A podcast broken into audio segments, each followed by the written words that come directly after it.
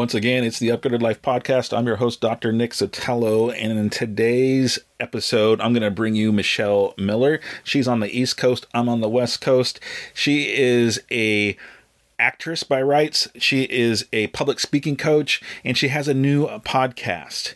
And I found her on Instagram. The way that she delivers content really caught my eye, and the fact that she is a fellow podcaster also made her near and dear to my heart. Her project is called, her podcast is called Mentors on the Mic. With her podcast, she is bringing on mentors from the film industry that will bring insight, wisdom, and experience on how they made it in the film industry so that the listeners can also tap into that wisdom, knowledge, and experience. It's a great concept. I love what she has going on. So, enough of this. Let's get to it. It's me, Michelle Miller, the Upgraded Life podcast. Buckle in. Let's go for a ride.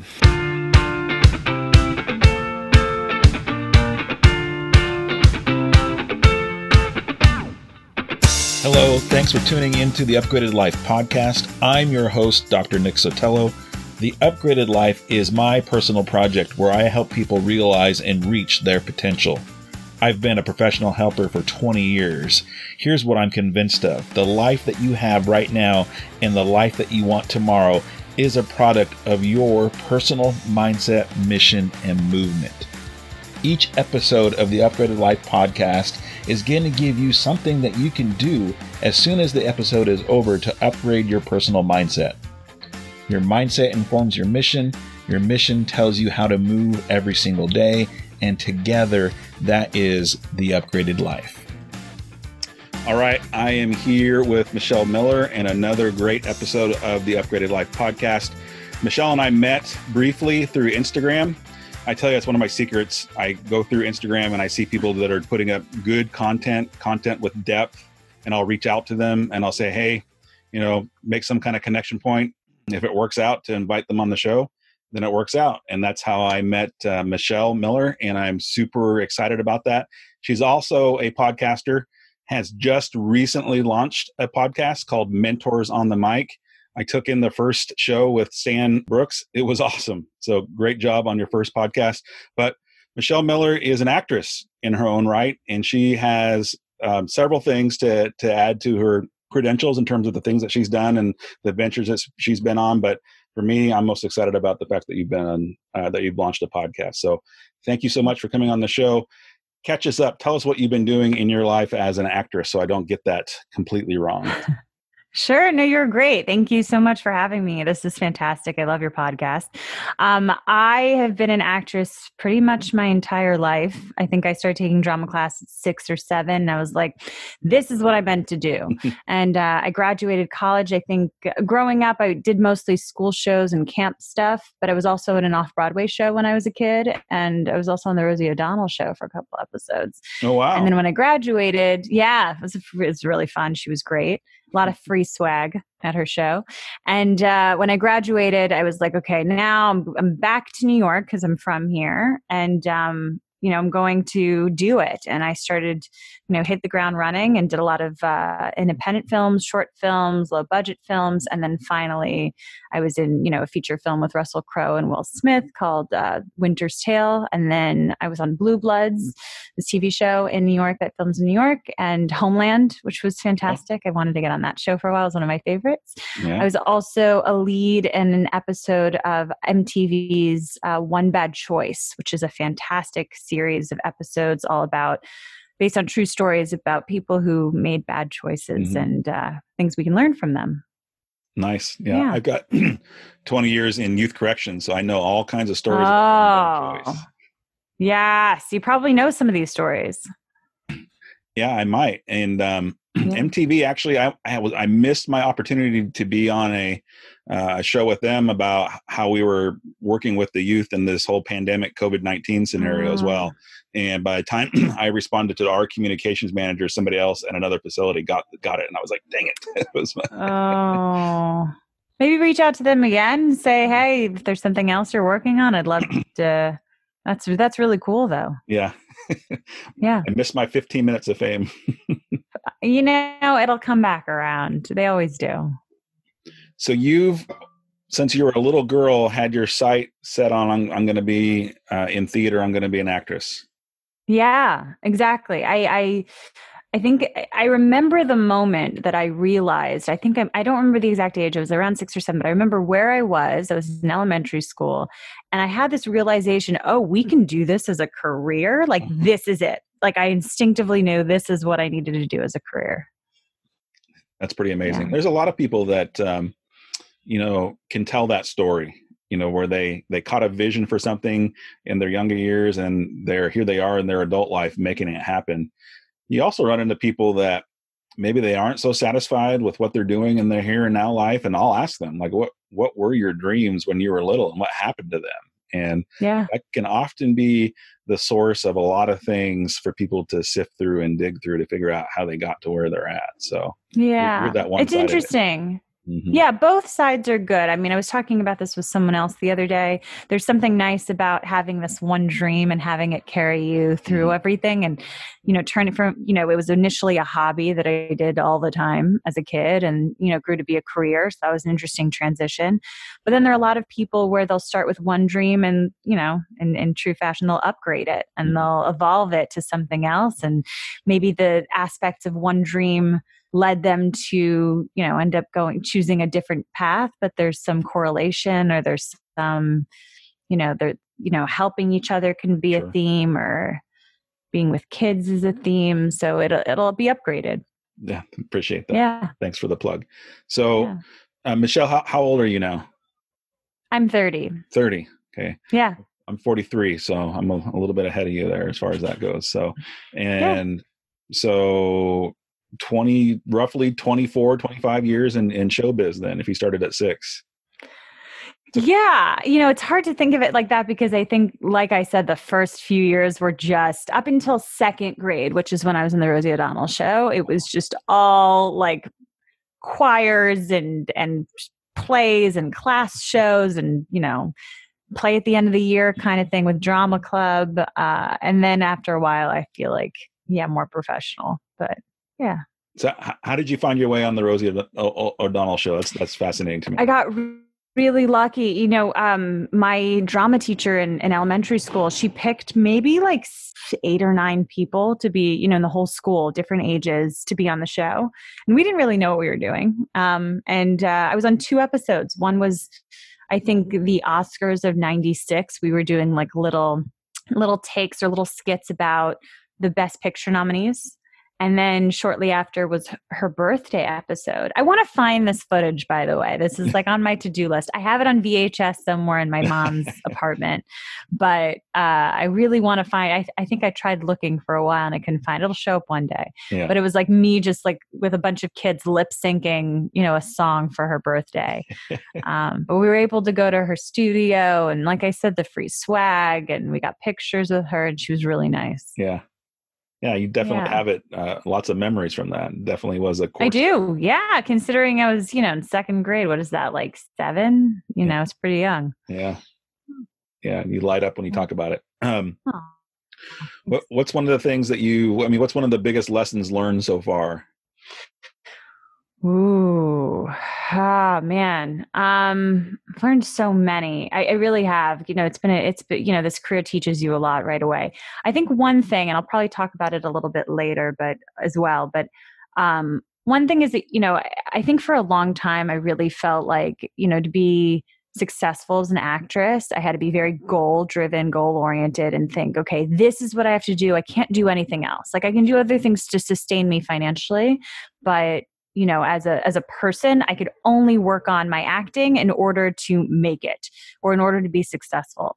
And i think after some time it really like i had to learn the lesson that it's important to do other things you love and it's important to explore other avenues and it doesn't mean i'm no longer an actress if i now for example start a podcast right or if i right. now you know do this or if i explore this career path it doesn't mean i stop being one thing i still have an agent i still have an audition due today at 3 p.m you know i still have all these things in my life but um I could be other things. And uh, I think that was really important for me to learn. So were you feeling some of that slip away then? Like you were so just, you know, actress or nothing and other parts of your yeah. life were suffering? there was something yeah there was something about the fact that like yeah no uh, honestly 100% there was there was something about my my mindset to be honest of what i felt like you know in order to make it i have to i had to really just focus on one thing and i remember that really even affected my dating life i, I remember my mom kind of having this you know like conversation with me which was like you're not really dating like you go on a couple dates here and there but you're not is that like something you're you know doing on purpose? And i was like i'm not doing it on purpose i'm just so focused on my career and my acting and what this means and meeting people in the industry and filming stuff and making my own stuff not quite as much as i could have but you know trying to find an agent or trying to find the next agent or the next manager. And i said you know i don't really have time to date and she said, you know, and I said to her, like, I'll date after I've become successful at this. Mm-hmm. And she was like, you can't look at your life that like everything has to be on hold until you get that one thing. She's like, all those can exist within one person. And I noticed that even how I felt about acting was suffering because of how much pressure I put on it. Because mm if you're really, you know, making your whole life focus one thing, it, it uh, it's almost it's detrimental to that one thing. Sure. it becomes like almost like a chokehold. And uh, i felt like you know it'd make like if i spent you know a year trying to get the good auditions right whatever that means tv film that kind of thing and then i finally get one you know of course my like i would my my cheeks would shake. Like i would twitch. I would just be so nervous because i had spent my whole life trying to be an actress and you know making my resume getting my website in order getting my acting reel in order getting an agent getting a manager you know me going to workshops paying for stuff not going to get my masters not going to get a full-time job all this stuff in the pursuit of this one thing. Mm-hmm. and even if my audition just had one line i'd be so nervous. I would i would just i forget the line. I'd black and this is all very common for actors but i think that that was just based on this one, you know, very like one goal oriented mindset and it would make my acting suffer it would make my life as a person just eh, harder because i wouldn't do anything else that i felt like would take away from my acting mm-hmm. whatever that meant. Sure. Yeah when you said your your cheek was shaking I, oh, I had a, yeah. a, similar experience. So when you said that, I, I, had an actual like, yeah, I know what that feels like, and it came when I was defending my doctoral dissertation. That'll do it. And I got asked. Yeah. That, I got asked that stumper question, you know, and I was like, "Oh my god!" And I could feel my my my yeah. cheek shaking. So I I get yeah. that that pressure, you know, this whole build up to this one moment, and, and here we are. Oh man. yeah, I actually do. Um, I, I teach now public speaking because of that that feeling that I feel. Well, so first of all, public speaking is the number one fear in the world, mm. right? So it people are more afraid, afraid of public speaking than they are of dying, which is right. insane. Right. It's true, but yeah. it, statistically, that's true. Yeah. We have the same physiological symptoms of fight or flight response when we're about to speak in front of people mm. than we are like about to be, you know, hit by a bus or or chased by a tiger. Wow. So you know yeah it's insane so i think that my acting skills and and going through that has helped me sort of form um, a way of dealing with those nerves and you know over time like being able to talk to my body and calm my body calm my mind and i have all these tools now and so now i teach them and i work for a company called energize your voice and we teach communication skills and that's stuff that i work with clients now that's awesome yeah yeah public, public speaking and uh i can't remember when it was it was must have been for me right after my first round of graduate school. So I would have been late 20s. And I think it was I think it was a Dale Carnegie book about how to be a public speaker. Public oh, speaker, yeah, yeah, yeah. Right? Yeah, and, I've I've read his books. He's yeah. great. And the biggest tip in there that he gives is never turn down an opportunity to speak. Mm, and so I've done true. that. I've done that. And Good you know within within kind of my world in, in psychology and counseling and in youth corrections i'll get i'll field requests all the time hey can you come talk about this and i'll be sure you know oh crap i gotta research like you yeah what's the latest on this topic? Say yes, and then you figure it out. Yep, absolutely. but it's good. uh, have you feel have you felt like that practice has helped? oh, absolutely. Yeah. I mean, I did a lot of. I, Yeah. uh, you know, I'm 20 years in state government too, and there was a big section of it where I was basically a uh, trainer and teacher for adults. And so that's where I really kind of honed my craft, so to speak, of being able to get Yeah. in front of an audience and carry learning ob- objectives and be entertaining for for hours on end. And I used to teach um, night school for for counseling students, and you know Mm. the, the kind of the Mm. truncated format. And so three to five hours a night with me. Oh my goodness. so Oh yeah, yeah, that'll do it. yeah. So I've done That's I've done quite a bit of speaking, uh, but I definitely Yeah. can relate to uh, The initial right. yeah no it it it it messes with you too like especially as someone i had been acting all of my life right it wasn't like i just started you know a few years ago so you know i'd auditioned for countless things like since i was five or six you know you'd think that you know graduating at 20 you know one or whatever from college and now starting the real world or the industry or whatever that i it would be fine. And you know it was only for like the low budget films the student films all that stuff i felt fine with you know it was like an appropriate amount of nerves and it was the big stuff the tv shows the film roles it took me a while to get to a place where my nerves wouldn't get the best of me Mhm. you know that i would have more control and more you know um agency over them Yeah, and and correct me if I'm wrong. I mean, you you you definitely are in the know, but you know, for people who do have a fear of being in front of other people and and performing and public speaking, is that that total sense of of fear, the butterfly, so to speak, it doesn't uh, 100% go away, right? Yeah, it doesn't.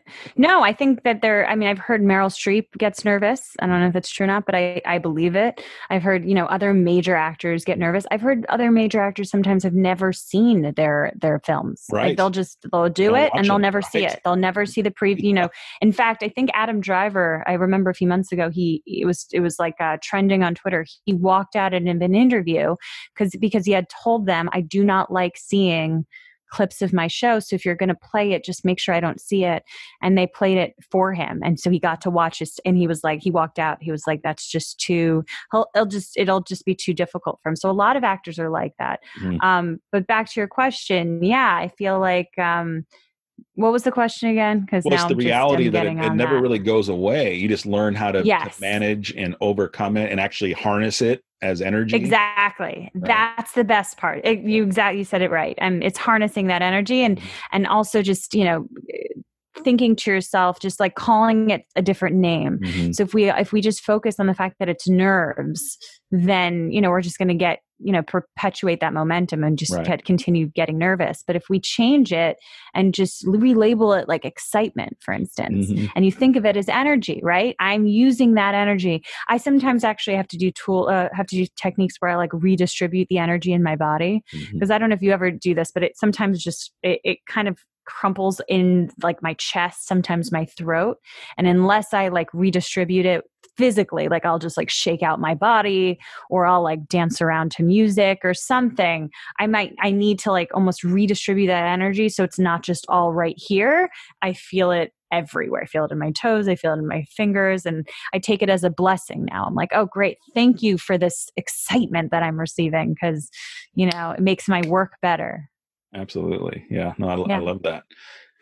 Well, thanks for confirming what you hear, right? In terms of, you know, that this never Yeah. really goes away. Um, nope I know in counseling, I, I teach my students that if you're, you know, if you're working with somebody who has a, you know, kind of a life history of anxiety or depression or whatever the thing is, is chances are that there's, it's in their DNA. It's part of how they're wired, right? yeah and you can't set up a goal to say well you're going to get rid of that 100% because Right. if, it, if it's a pattern that they've had for years and decades or if it's really just how they are physically wired um, they're going to have little bits of it it's going to show up right but it's yeah how do you move on how, how do you how do you carry on with the task at hand even when that thing shows up whatever we're, we're calling it anxiety depression fear Yeah. phobia yeah exactly Yeah. exactly Yeah. So, for you starting out in your career i heard you say you know that w- when i'm successful when i when i make when i make it when i made it um, what was what was that originally like how, how what was your marker for being successful or, or how were, were you going to know when you made it that's a really good question because I think that changes over time, right? right? So I imagine that my initial goal would have been completely over, you know, it would have been changed, it would have been elevated.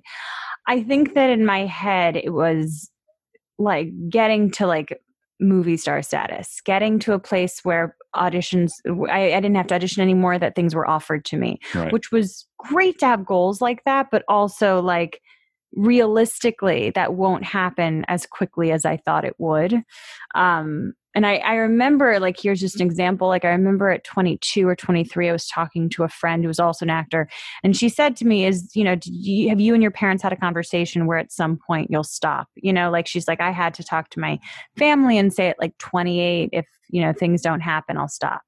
And i looked at her and i was like oh my god at 28 oh god I, i'm going to be huge by 28 like it just didn't even occur to me that i wouldn't which i thought was needed. I thought i needed that mindset and um, you know i think i think that's what i felt. I felt like and now it, and that's changed over time. You know now it's not that i don't think that'll happen for me. That's just not my goal and that's not my marker for success anymore. I want to be a working actress who makes money from acting who continuously works who gets to be on different sets or gets mm-hmm. to be on one set and develop a character. I think that would be my my that's my goal right now is to be on a show consistently and um, and make money consistently from this. Wow. Nice. So that's yeah, my new marker. And now there's there's so many more ways to quote unquote be on a show now, isn't there? Mm, yeah, you know, streaming now, it's there's so many platforms. right. You know, I uh, right now there's like a new app that's essentially a streaming platform, Quibi, I think it's called. I mm. haven't watched it. I haven't looked into it yet, but you know, I know people have developed shows on that, and you know, celebrities are now putting shows up on that you know it's and it's on your phone like it's just super simple. So you know it's constantly evolving and and uh and increasing. Yeah. So that's great for us actors yeah. Yeah yeah all the streaming platforms are are are trying to get a piece of that pie aren't they? Doing their own production. Exactly. Yeah. Exactly. Yes. and you know i'm curious how it's going to change now with with covid and just what's able to film and what you know smaller sets will probably have a better ability to to adjust to all this. So right. I'm yeah, curious. I'm curious how it's going to happen. Tail end of your talk with uh, Mr. Brooks there about having to go to yeah. Canada because maybe they had different restrictions, and exactly. I just didn't I just see across the wire that Tom Cruise in, in France or whatever, they're gonna they're not gonna make him go through the quarantine process so that way he oh, can. Oh, I didn't read that. No, that. Yeah. see, there you go. I mean, there's there's different solutions to. It. I think I might have mentioned it in Stan's episode, or if it was another one. But I heard um like Tyler Perry knows another one. It's it's one that's coming out next week. But um Tyler Perry, I think because he has his own studio, that he has his own like almost like a campus, right? He's able to um, house his crew and his cast for a period of time while they film. So he can quarantine them. They come in, they've taken their COVID test, they're all, you know, fine, they're all negative, and then they work and they're not allowed to go home and see wow. their family for whatever period, three weeks, however long. And uh, that's their way of dealing with it. Right. So everyone has their own um, yeah, so next week is uh, you know it'll be episode three. So Michael Pitt, he's a production manager on for TV and film, and he was talking about how he hopes to resume his show at some point because they're still new. Um, I think he's doing the Gilded Age, which was the same creator of Downton Abbey and uh, it's a new show so they're still sort of figuring it out. And he said a lot of it's going to be dependent on other people trying you know trying things out and then reporting to everyone else. This worked this didn't work. You know i recommend doing this when you open back up.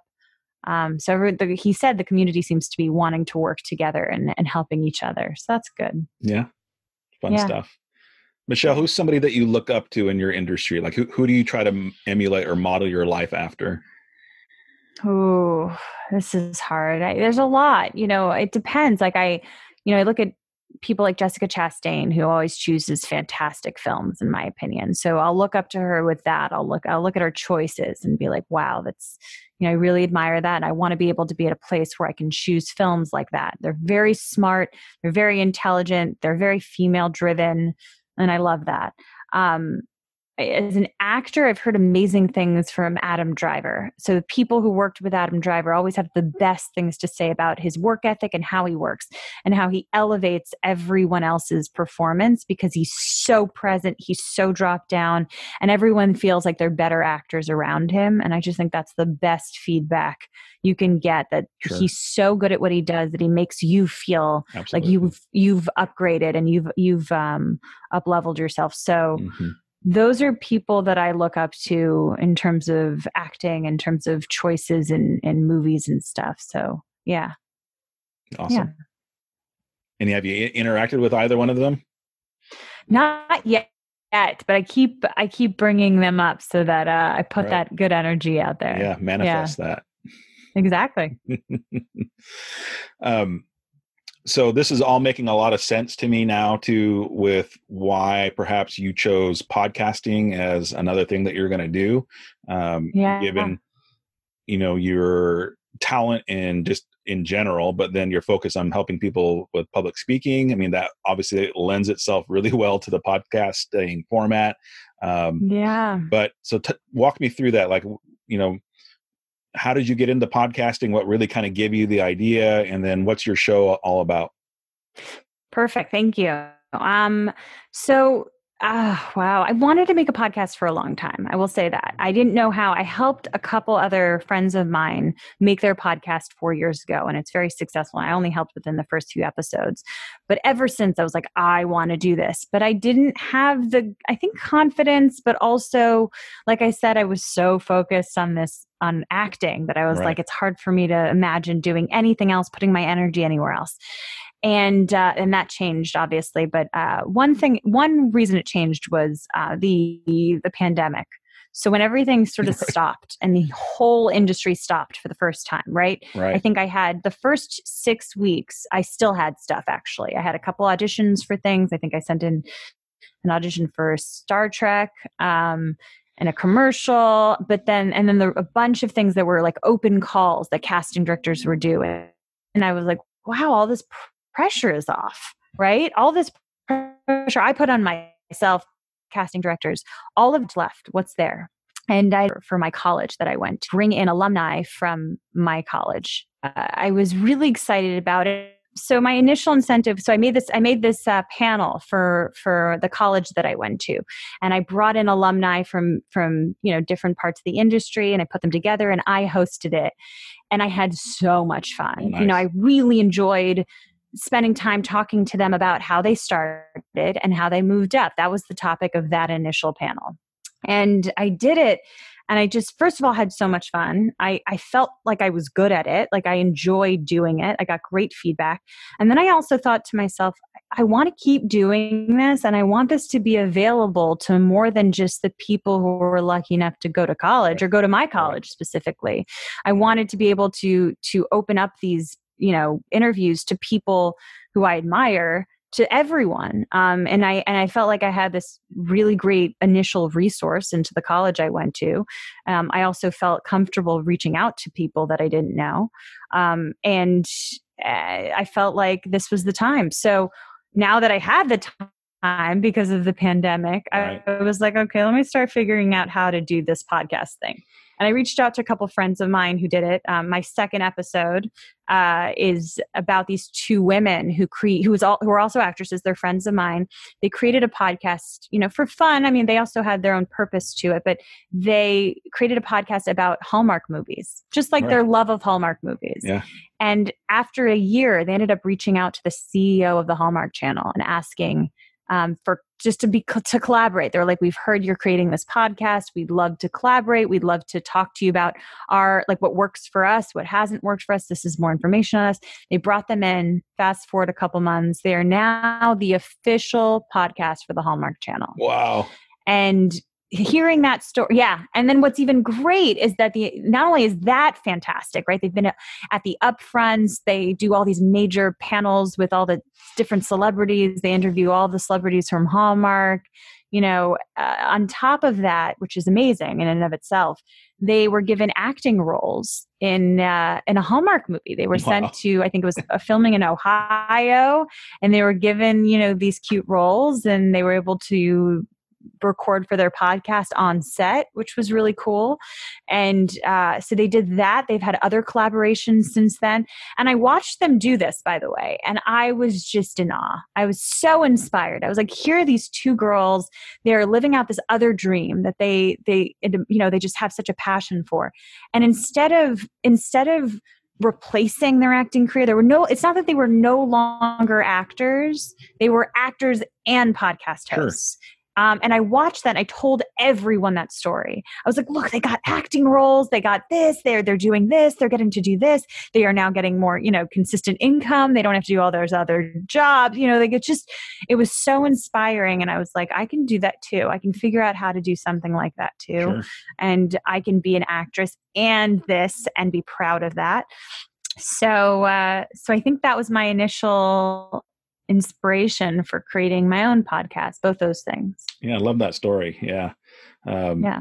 and this podcast kind of has a pandemic flair to it as well. Um, you know i started september of 19 i think is when i recorded my first podcast. And kind of what held me back was the whole like i'm not afraid of technology. I just didn't flat i flat out didn't know like what it would yeah. take you know? There's so much to it. Yeah there's so many different aspects you know there's the hosting there's the recording there's the you know there's the editing it's a lot. So i get a lot yeah. Go on sorry.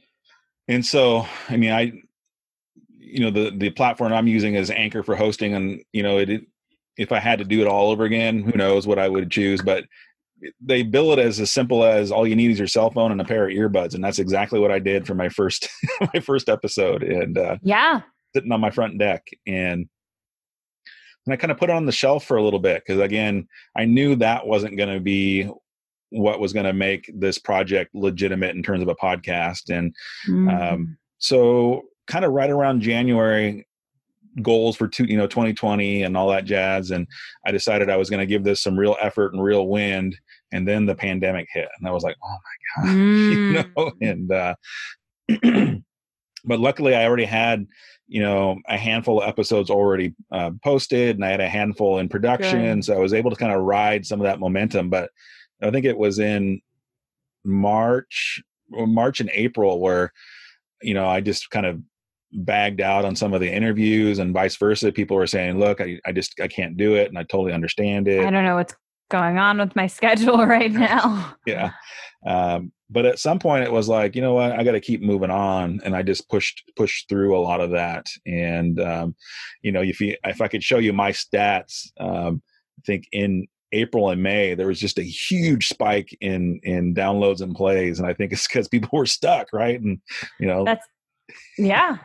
Yeah i agree. I mean i think that that's the exact time for i'm glad you had content out during yep. that time because Absolutely. you know that's you're right everyone's indoors they don't know what they're doing and there's like this need for content right absolutely but now it's kind of you know uh, stabilized back there as well but um um so specifically though mentors on the mic uh, yeah. give, give us an, an insight around what, what that is for you and what it means to you and what you hope for it to to become yeah thank you um, yeah, so mentors on the mic is is simply, um, you know, an extension of what I did for that initial panel for the college I went to. So I really wanted to interview mentors in the entertainment network who um, and and and focus in on where they started and how they moved up.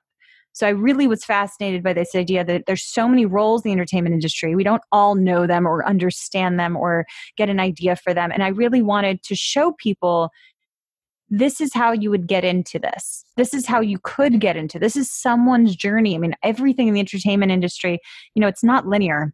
There's no linear path, you know, for the most part, unless you're really in a corporate setting. There's no like this is where you go. A lot of it's like we go this way and then we swerve this way. And I really wanted to get to know people and their stories. And I found them really interesting and they're also really helpful. I mean, there's something you really could get from any of these people. For sure. So, for example, the, you know, episode three, the production manager I was telling you for TV and film, I really didn't have a strong idea. There's so many people on set, mind you. I didn't have a, a strong idea. What is a production manager? What do mm-hmm. they do? So I really had to research it. And then he helped define it too. And then he explained, which was very interesting, there's usually a specific path to becoming a production manager. Production managers are like high-end people on set. They they they run the crew. They hire all the department heads for the different, you know, makeup and hair, transportation, lighting. They hire all those department heads. They run it and then they organize the budget for everybody. So they're really sort of supervising the whole manage the whole production. And um, for for large scale projects. And so he um, was saying that the initial path to getting there is usually through like production. You really focus on production. Maybe you become a location manager. Maybe you know you do you PAing for a bit, and then you do this production. And so there's different roles you could take to becoming a production manager. He went, he was a production assistant for a while, and then he went the directing track. So he mm-hmm. went, he was like a second, second assistant director, a second assistant director, a first assistant director. And he realized, you know, he made the crossover almost like a jump to production manager which he said was difficult you know to to do but he was like, talking about his journey and i thought to myself if, even if someone didn't know that this position existed, the advice they're getting from this is so important. Sure. And I, as someone who's not going to be a production manager, still found so much, you know, value in listening to his advice and his story. And I was like, that's what this is for. It's for nice. those people who are trying to either get in the industry or move up in the industry or evolve in their in their role. Yeah. yeah. awesome yeah and that word value that was something when you were talking about um, your friends that had the now the official Hallmark podcast, right? Um, yeah. I'm a fledgling author. I've got several starts on several books. I need to get, uh, you know, finishing yeah. some of them. But w- one of the books in the wings is called Guru Speak. And if you listen mm. to the, you mm. know, the personal development gurus, um, they leave these little snippets out there, these little sayings, these little quips, and there's a lot. They're always true, but they're also always very mysterious mm-hmm. right? And big. And one of them might one of them might sound like whatever you do, always make sure you're providing value. Mm-hmm. Right? Absolutely true. 100% true. What the hell does that mean? right. Super vague. Right. Um, but you, you, those those gals from the that were doing their own on their own hey we're just going to do a podcast about hallmark shows we're going to get into it we're going to we're going to do as much re- research they were pro- they were providing value right that at some point in time somebody caught on to it and said hey we we instead of you know let's not compete with them anymore let's bring them on right? Right and they were explaining to me which was really interesting there were other hallmark podcasts out there that were probably more quote unquote successful with more subscribers more followers more engagement but they offered something unique and just their their approach to it their relationship with it sure. and they said that that's that was more appealing to the hallmark channel in creating a podcast also they had the balls to reach out to them right. so you know it was, a, it was a bunch of different things yeah but it, it really was inspiring if you think yeah. about just you know not only what they were creating but how they did it and how they you know what was unique to them was also great for hallmark sure yeah, and I've run across lots of folks that have a podcast, and much like you're doing, where they had an idea and a concept that was meaningful to them, but maybe they didn't know maybe they weren't the expert on that. But how do you become an expert? Well, you bring the people on to your shows that are experts, one after another, after another, exactly. after another. And eventually you become the expert, but then you're also creating this tome uh, for everybody to tap into. And I think I've seen yeah. and heard lots of people that have done just that. So I, I hear that kind of behind yours as well. Yeah, I, I, I was really also inspired by I don't know if you know Tim Ferriss. He does mm-hmm. a couple really great podcasts. Yeah. But um, he wrote this book called Tribe of Mentors, which believe it or not is uh, the currently the book that my computer is resting on while I talk to you. Love big, it. Pretty big book. Love but also I can constantly get the reminder. But, you know, in his intro, and I, I mentioned this in my trailer Mm-hmm. actually, in his intro, he talks about how he created this one book, Tool Titans, huge success. And he was like, now what? He, and he didn't know what his next thing was. He was intimidated by the success of that first project, I think. And he, you know, he talked about how there was so much he wants to know or he wanted to learn and he decided to reach out to mentors and that's where tribe of mentors came in this this idea of i have all these questions let me ask other people who've done it before who've gotten Right. it right and the whole book is just a series of interviews of different questions that he asked all these successful people that he admired. And I thought, like, that's, oh, that sounds so great, you know, just to reaching out to other people and learning from them and their mistakes and what worked and what didn't work and understanding that there's so many failures that come with any sort of journey that we sometimes only look at the highlight reel, the success reel. But there's so much failure that gets to that success, and you can't have one without the other. Right. And so those type of things really inspired me. Absolutely. Yeah, I caught that in your trailer. I'm I'm a big Tim Ferriss Yeah. fan as well. Me Uh, too. Four hour work week. Um, you know, just a- Yeah. almost a must read for anybody that's uh, either in their entrepreneur journey or, or don't know where to start, doesn't know where to start. That's a that's a great uh, template of of how to get going. So Exactly. I always I, I love to listen to people and maybe you have a different opinion on it, but you know, I, I hear people say, well, it's not really a four hour work week. That's just kind of a, you know, a, a catch. I'm like, no, I really think he's serious about that. No, I think he's serious about that. I really do too. I do too. No, I agree. I think that that's exactly how he, he functions. Um, Right. And he just functions at a high level for those four hours. And I don't know if you ever take the time to like, it doesn't happen to me often, but whenever I do kind of, there's, there's this really great um, company or program or site called Cave Sessions. Have you ever heard of this? Mm-mm. it reminded me a lot of the four hour week work week because the idea behind it is and i think they had like a whole sort of intro to it as well but they give you a certain amount of time and they break it up into what's just statistically is very you know uh, good for us. So i think it's like 45 to 55 minute sessions. And what you do is you have these let's say four sessions or however long it is with little short breaks between. And you give yourself four tasks you want to Mhm. complete and you spend it's almost i think it's right out of the four hour work week to be honest but like he re- you really spend so much focused energy and time on that one task and you're not allowed to look at your phone your phone's not even allowed to be on on like near you the idea behind it is even having your phone visible makes you a little more stupid and less Sure. focused Right. so just have it somewhere else, not within reach. You can't see it, and be able to just focus on one task. You'll get a couple, you know, a few minute break in between stuff, and then you have another task. And by the end of that cave session, the the four tasks, the cave sessions, you're so pumped because you're like, I got so much done, Hmm. and it's it's just amazing how much we can get done when we just focus on one thing, no distractions, no, oh, I have to do that, I have to check Facebook, I have to check Instagram, none of it. So I think it's right out of the four hour work week, to Sure. be honest. I, I agree with it. I do think it, it's a great yeah, and, and. Pat Flynn talks about that too. I don't know if you know that name in terms of um, Familiar. If you don't, you should, and especially on- if you're Yeah, look it up. going down your podcast route. But uh, um, but he talks about that too. He he has several uh, free and paid uh, options for helping people launch their podcast, and that's one of his Mm. exercises when you're trying to figure out, you know, what your show is going to be about, who who you're speaking to, why are you speaking to them, you know, and he you know just crank on it for 40 minutes and then step away, right? And then Great. Yeah. No, there. I think there's. I think there's a lot of studies about it. Yeah. Uh, yeah, I'll look them up for sure. But absolutely, there's the there's yeah there's studies on how that that's really how our brain functions at its Right. best. yeah. It's also kind of similar to the whole method behind TED Talks and where they Yeah. they studied the, the most memorable speeches um, given throughout time. And lo and behold they kind of hit that sweet spot of 12 to 15 minutes or 12 to 18 minutes. So That's You're- yeah. your most powerful ted talk is 14 minutes and and how people really can't absorb more than that in any one um, uh, point in time chunk in time. Then i was like oh crap when i was teaching you know for six hours at a time.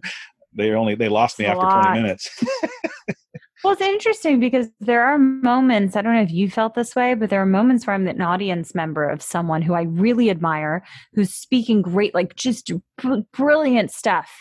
And I don't know when, if it's that 14 minute mark or whatever it is, but I'll look at the clock and I remember, and I'll I'll I'll be very present to it, and I'll be like, but I'm enjoying this person. Like mm. I enjoy what he or she has to say. I think they're saying it very well. Um, why do I feel the need for it to be like almost over? Right. And I think that it comes from just this like subconscious idea of like. Right this is how much I'm able to take this in at, at any given time. Right. I'm weird. sure it's got some bio evolutionary, you know, imprinting on us, right? That if we I if we focus agree. on something for more than 14 minutes, it means that we might get eaten by a tiger or something like that. You know? Yeah. Right. Yeah. One focusing on one thing for too long definitely right. means we'll be eaten. yeah. So Michelle, one, one thing that I ask everybody that comes on the show is what's their take on mindset and so I think you have a lot of different angles on this, given your your own pursuit as an actress and all the things that you've had to overcome. Again, I'm very intrigued by the work that you're doing with people who are wanting to get better at public speaking or, or becoming a public speaker, uh, first of all. But so do what you can with it, whatever angle you want to take on it. But when you hear that term mindset, what does that mean to you? So, mine mindset for me is like your personal perspective, your unique perspective that's generated by our personal history, by, you know, experiences in our lives, by the people that have surrounded us. And, um, you know, it, it contributes to how we see the world right? And i've been doing a lot of research and and have read a lot about like the idea between fixed mindset and growth mindset. Sure. so i'm always trying to align myself with this idea of a growth mindset that we're always able to learn from ourselves. And and we're not just given like uh, you know a fixed amount of skills and talents and abilities and and that's it and there's no growing from it. I definitely feel like we're all allowed to grow, and I definitely look at any mistake or failures, quote unquote, that I've made to learn from it and and to grow, hopefully. So that's that's how I see mindset. It's just the ability to look at different things and and you know try to be positive. I try to be growth minded, and uh, yeah. Perfect. I, I love question. that. Yeah, a little. Yeah. A little nod to Carol Dweck there in her work, growth mindset. Exactly. Yeah. Absolutely. Yeah. So let me kind of drill you a little bit further down, right? So what does that mean for you specifically, Michelle, to to stay positive? Like what does that mean? What does that look like?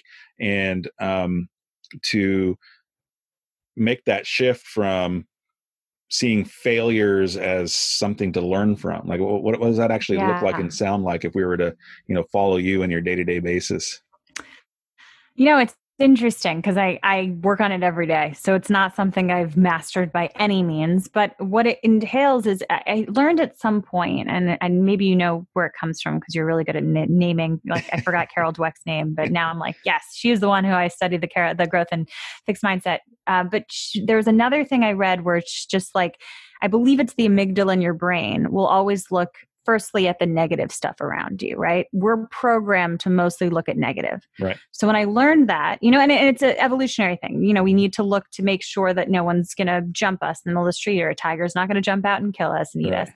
So in order to sort of work on that, I've had to start reminding myself more of positive things that are going on. So that will entail like um, naming things that I'm grateful for, yeah. naming things that I'm thankful for, like right before I go to sleep, sometimes when I wake up. I try to start my day with some form of meditation um, it, mostly it's it's really me working on being present to my thoughts and mm. what i'm personally based on like i said my personal history my experiences all that stuff. What are recurring thoughts that come to me in my mind?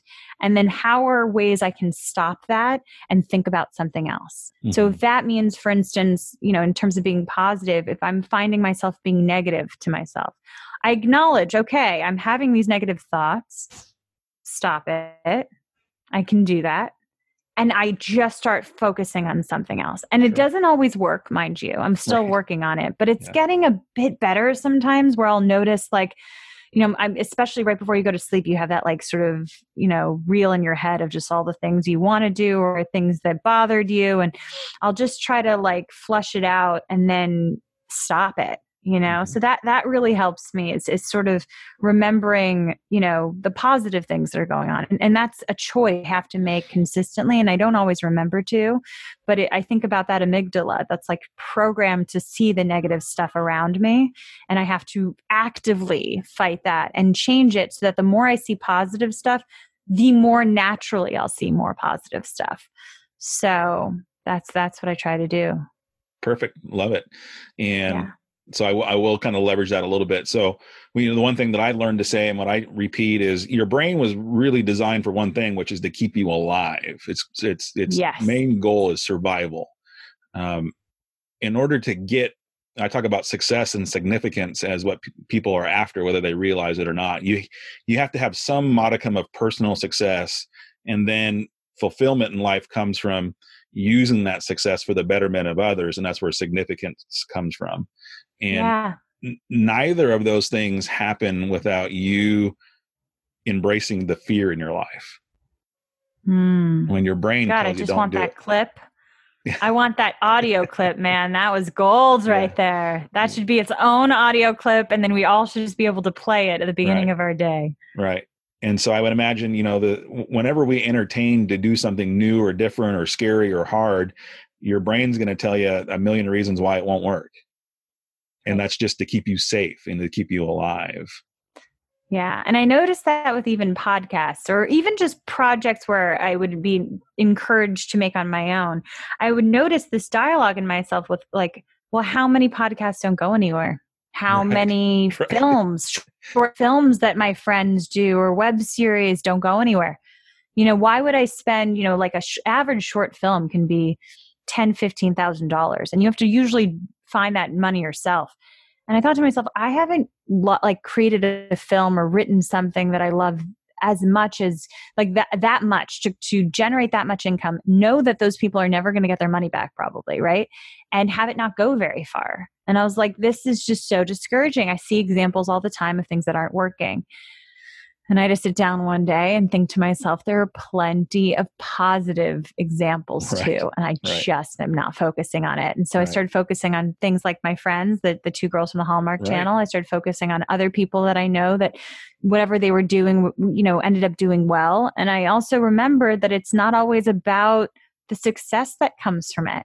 You know, I thought about like, what would be my goal? You know, would it be, helping that one or two people who like i had a friend message me last night being like thank you so much for showing your podcast i learned this this this and this right. and i'm so inspired to make yeah. my film and i was like god i didn't you know i god that impact is so exciting for me i i think that i was so focused on my own success sure. that i forgot that how much i want to like you said be significant give back to people and make sure that other people are getting you know advice and tools things that i wish i learned when i was starting things that i wish that i learned that i'm learning now you know just all of that.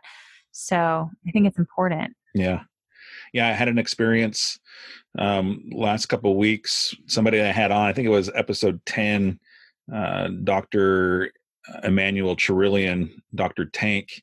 He was on uh, an episode and long story short there was an opportunity to become uh, a board member for uh, education in the area that he lives in. I think he's over in uh, Massachusetts or somewhere on the East Coast. Um, and he's actually said, you know, before I come to, you know, interview in front of you, why don't you check out this podcast that I did with me? And so they did, they listened to it. And when he showed up, they said, you're in, we don't, we don't need to hear anything else. And I was like, I was like blown away. Wow. you know, that's amazing. Yeah. Wow, that's that's really great. That's great. Right. So I mean, I was like, okay, you don't, you, know, you don't know how no. you don't know the effect that things like this will have. Right. Wow, Absolutely. that's great. yeah, I'd like to keep doing this stuff. Like not even just in my own podcast. You were asking me about goals. So you know, definitely goals. Uh, I have for this podcast or you know making an impact and helping even just that one or two people learn about someone else's journey the way you know I, I, really i think for so long and i put it in my trailer and i and i mean it like i everyone was telling me get a mentor get sure. a mentor and i was like how do you do that how do you not only even get a mentor but sustain one like i had friends who like one of my really good friends super successful she has six mentors that she can name right now Wow. And I'd be like, how do you keep them? Like, how do you develop these long relationships with people where you're like, I can refer to them as a mentor? That's phenomenal. Yeah. And so part of this journey is just figuring out like, yeah, these these are mentors that I hopefully can cultivate and that other people can as well. Like you sure. can follow up with these people too yeah. and have them become your mentor, you know, as well. So it's just it, that's such a good story though Yeah. that they were able to, to get that from this. Right. Yeah. Wow. And- and there's a there's a mindset trap there too in trying to pursue mentors meaning that you might tell yourself you meaning you michelle or anybody that's you know thinking about mentors that people aren't really interested in you that people you know people won't have the time for you. You know all these excuses that you're going to make about why you shouldn't even ask or why you shouldn't why it's Right. stupid to even kind of do that.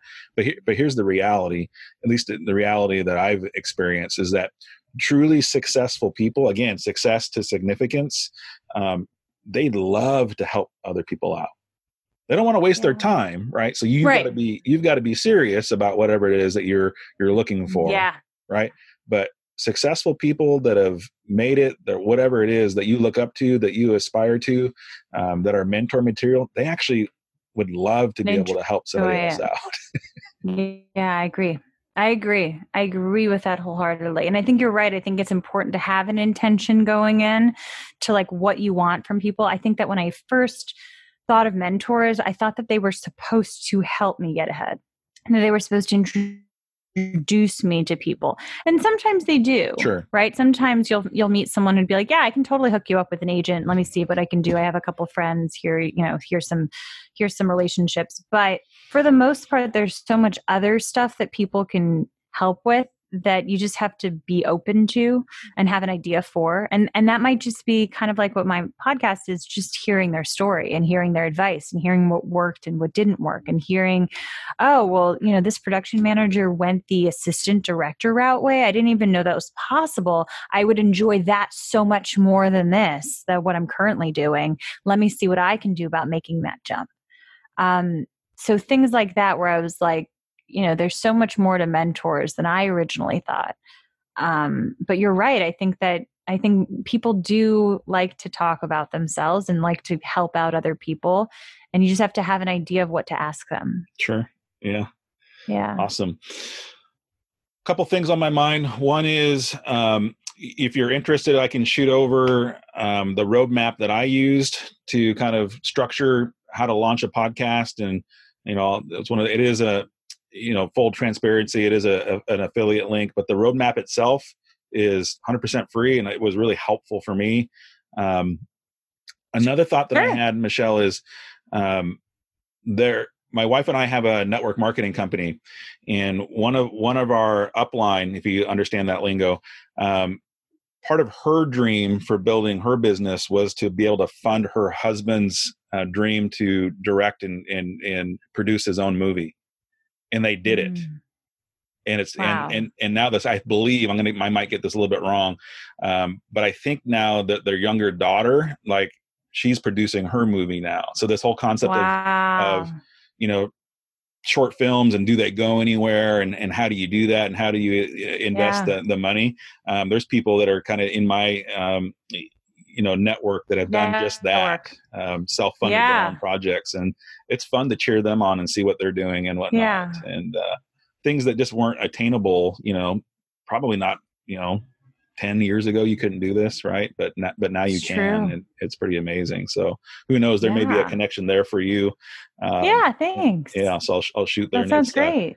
Kyler and sandy boudreau are the names um, and okay. that's something that you could you could uh, google so to speak and find uh, his film yeah. that he put out. So fun yeah stuff. it's great. Yeah absolutely. You never know where these connections are going to take you right? I mean you said yes to an opportunity absolutely and yeah, here we are talking about all kinds of things right? So exactly. I all right one last thing before we we sign Sure. off on this. So for people that are they know that public speaking is something that's in front of them but they're scared to death like what what are some of the you know initial strategies that you would work with somebody who's you know, like you said they'd rather get hit by a train than than sit then have in to front do of a it group and speak you know there's there's different sort of tactics and there's different sort of actionable steps that we take depending on how much time we have before um, so some people are really nervous about like um, the things that like aren't planned right so they'll be like i'm good with just being able to speak what makes me nervous about public speaking is the question answer period at the end and mm-hmm. being thrown by a question mm-hmm. the, the idea of being thrown by a question i don't have an answer to that makes me nervous then i'll work on maybe mental agility games or I'll work on, you know, improvisational, te- you know, games where I'll be asking things off the cuff and getting people like relaxed in the idea that they can handle it and sure. that there's tools for that. Sure. There's some people who are just nervous and are so apprehensive about the actual public speaking part. Then I'll work with like different ways to calm the body, right? So there's different tactics. Um, I definitely like recommend bringing us centered and then like activating. So what that means is definite meditation. I recommend body scans and I recommend sense meditations where you're just like very aware of each individual sense, right? You know, what you hear, what you see, what you smell, what you taste, what you're touching. Um, and that sort of brings us down into the presence and reminds us that like our body doesn't have to take over us. We we we got this right? So that sort of initial relaxation um, i walk them through that and i walk them how to do that maybe on a consistent basis so that overall they feel less nervous. That's helped me a lot my meditation practice. But then also right before i'll talk about activating techniques so different ways that some people and, and it's different for different people so we'll try different things but how do we like we talked about earlier activate that energy so it's not just stuck somewhere because sure. sometimes you'll see people talk and they'll get really caught up and they'll have something in their throat and they'll just be like my throat gets very like like all of a sudden I'll just like choke on my words and I'll be like yeah because this is your you know if you think about like if you think about um what's it called? Like different uh chakras. If you think about that for instance this is all the throat's the communications right? So we're all you know just if, if you're getting it caught in your throat that that's a nervous tic that we can sometimes have. So how do we redistribute that energy mm. so it's all over and not just being blocked in one place? So those are those are different things i work on with clients depending on their specific need and what works for them. Sure that that's yeah. really really what came through is that part of what what I heard is that it's going to be individual to the person, right? And kind of really it fleshing is. out what is it that you're afraid of, and let's work on that thing. I, I appreciate that. Yeah. Yeah. Yeah. Perfect. Um, Michelle, thank you so much for your time. Where can people find you, connect with you? Give us all your links. Tell us uh, how people can find you out there. Yeah, so um, you can find me on Instagram either either at Mentors on the Mic or Michelle Simone Miller. That's my personal Instagram. I'm also available on Twitter, Michelle Simone M, and Mentors on the Mic. And my podcast is available at all major podcast platforms. So you have Apple Podcasts, Spotify, Google Podcasts. I'm creating a list and I'm learning all the different uh, places that you can one one might listen to a podcast. Uh, and also, I have my website, michellesimonemiller.com. So if you ever want to see some of the work I've done or clips of my, you know, videos, then you can check it out there. Absolutely. And I encourage folks to go listen, support Michelle and her podcast, Mentors on the Mic. But most importantly, go over and leave her a five star review on Apple Podcasts. It's important for us podcasters to have that kind of buzz behind. I tell people it's the wind that goes in our podcasting sails. So um, please go over and do that. I've already done it. Thank way, you. So. Yes. Oh, and I appreciate that. And and same with you. Like you know, if you liked this episode, please please like, subscribe, and definitely review the Upgraded Life because you know we really appreciate it. And like you said, it does, it is very important overall Absolutely. in our podcasting journeys. All right, Michelle. Thank you so much. It was a pleasure and this was a great interview. Appreciate you so much. Yeah, thank you so much. This was really fun. I like I said, I love your podcast concept and you're great. And I was really happy to be on. Thanks for inviting me. Perfect. Take care. What a great discussion I had with Michelle Miller, podcast host of Mentors on the Mic. Do us both a favor. Go over to our podcast pages, show us some love go to Apple Podcasts, leave us a five star review, subscribe to our podcast as you know from listening to this show, this is my reminder. This is what provides energy, provides win to a podcaster sails. Go over there and let us know if you got value from this particular episode. It means the world to us as we are starting out as podcasters. Michelle is fairly new to the podcasting world. You know, I've got over 30 episodes up now. I'll pat myself on the back. It's been a journey thus far, and I'm excited to see what else is going to come ahead in this journey down the life of a podcaster. I want to bring you back to her take on mindset. And she really was putting her spin on the concept of growth mindset. And it's a powerful thing that people can learn is no matter what happens, even if you want to call it a failure, it's still an opportunity to learn from. In the personal development world, you'll see this talked about and debated all the time. What is failure? How do you define failure? Well, I'm going to give you my definition of failure. It's quitting. Right? We're always going to get setbacks. We're always going to have things that don't go our way. But if we're clear on our mission and we're clear on what we're supposed to be doing every single day, the setbacks and the failures are understood to be part of the process. So for me, true failure is when you decide to quit. Now you might course correct. You might go a different direction. That's okay. I don't call that failure. I call that taking in the information that you have going right now and deciding, hey, maybe a different direction eh, is called for here. But again, if it's still part of your mission and you're, that you're clear on, that's not failure. That's a course correction or that's a pivot. And that's all part of keeping a growth mindset, just like Michelle Miller brought to us in this discussion. Hey, as always, to get the details on this show and to find out more about this guest, head over to my website. My website is www.nicksotelo.com forward slash TUL podcast, the Upgraded Life podcast. While you're over at my website, don't forget to check out the three opportunity buttons at the very top. They are scheduling a time with me. I'll give you a free 30 minute strategy session. Checking out CBD products from Nature's Ultra. And then also, if you're looking to create an additional stream of income, I can help you out with that too. This takes 20 minutes of your time. Click on the button that says Income Boost. Give me your name and email, and I'll send you a presentation.